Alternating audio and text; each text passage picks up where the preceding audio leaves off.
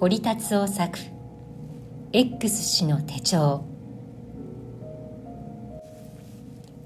ある夜ある酒場から一人の青年がふらふらしながら出てきた。彼は非常に泥酔しているように見えた。タクシーと彼は声高に叫んだ。一台の汚らしいタクシーが止まった。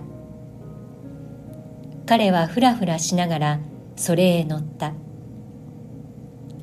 車はガタガタ走り出した。それをちょうど巡回中の巡査がやや離れたところから見ていたのであった。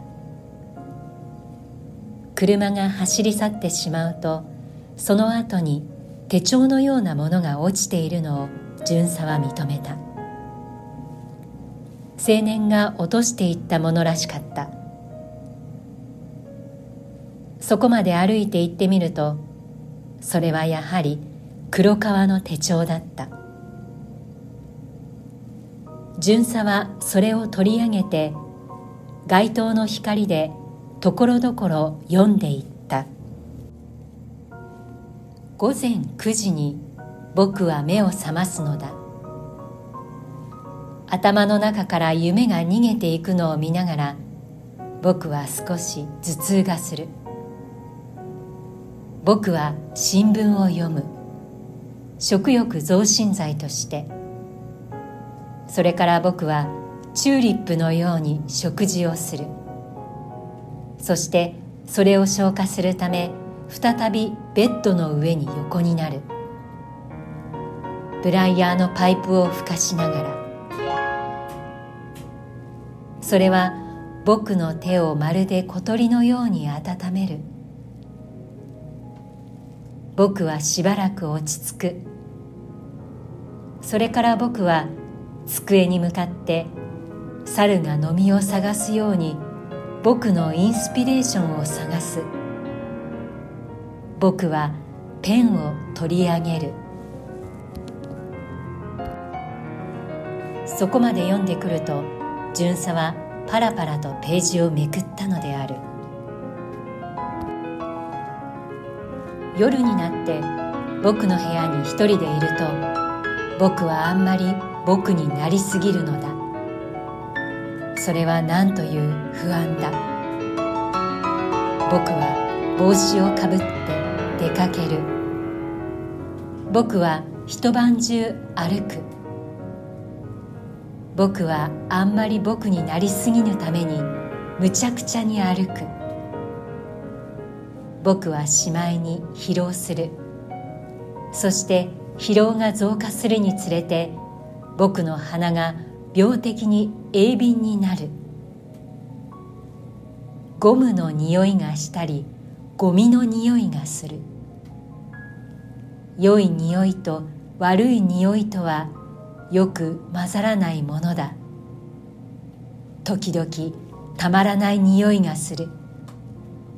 その度に僕は鼻孔を閉じる。数分間の窒息。僕は何よりも休息を求めなければならぬ。僕は近くのバーに入ってテーブルに突っ伏す。それはすぐ酒のしみとタバコの吸い殻で道路のように汚れる。そして僕に無理に思い出させようとするのだ。僕をそんなにも疲労させたその夜の道筋を。それが再び僕の疲労をよみがえらせる。それからもはや僕にはわからない。僕の横になっているのが自動車のクッションの上であるかそれともどこだか知らぬホテルのベッドの上であるか。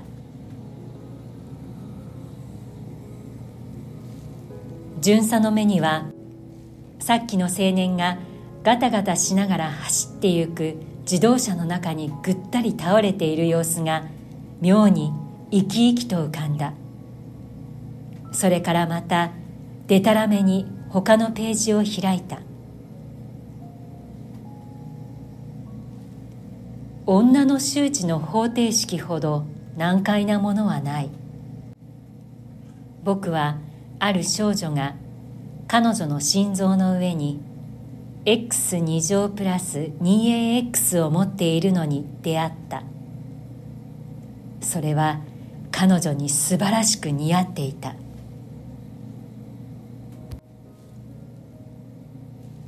いくら読み直してみてもそれは何のことかわからなかった。またパラパラとめくっているうちに他は全部陰気で書かれているのにそこだけが鉛筆で書かれている一箇所が目に入った。僕は昨夜陰気を飲んでしまった夢を見た。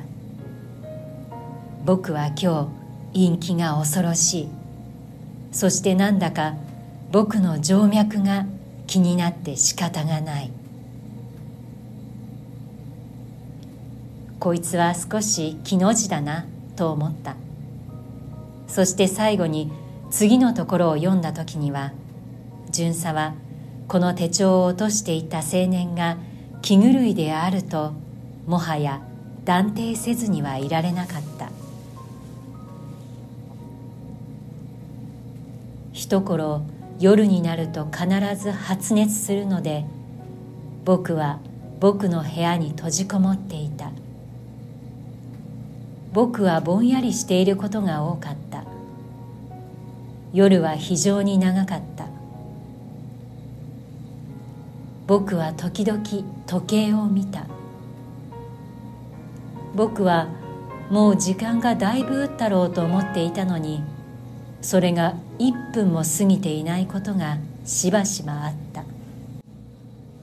毎晩のことだった。そのうちに僕はそれが毎夜一定の時刻に起こることを発見した。すなわち午後11時47分になると僕の時計がそれとも宇宙の時間そのものが止まってしまって長いこと動かないのである。僕はそれを僕の時計の故障のせいにしようと思ったがなんだかそれでは満足できないような気がした。そこである晩それがどちらであるかを決定するため僕はその時刻になるや否や一台の自動車を雇って僕の住んでいる大都会を一周するように命じた。自動車は非常な速力で走った。僕はあっちこちの大時計を注意して見ていた。そして僕はそのどれもが正確に11時47分を示しているのを発見した。どんなに自動車が速力を出したって A 区の大時計から B 区のそれまでは相当の時間がかかるはずだったのに。それを知ると僕は苦しくなった。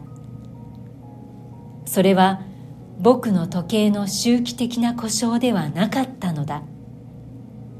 そしてそれは大都会のあらゆる時計がというよりも宇宙の時間そのものがその時刻になると一時的に停止してしまうのだ。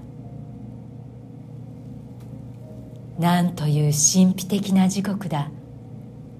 僕は町中を一周させてから再び僕の家に帰ってそれから僕の時計を見るとそれはまだ11時47分を示していた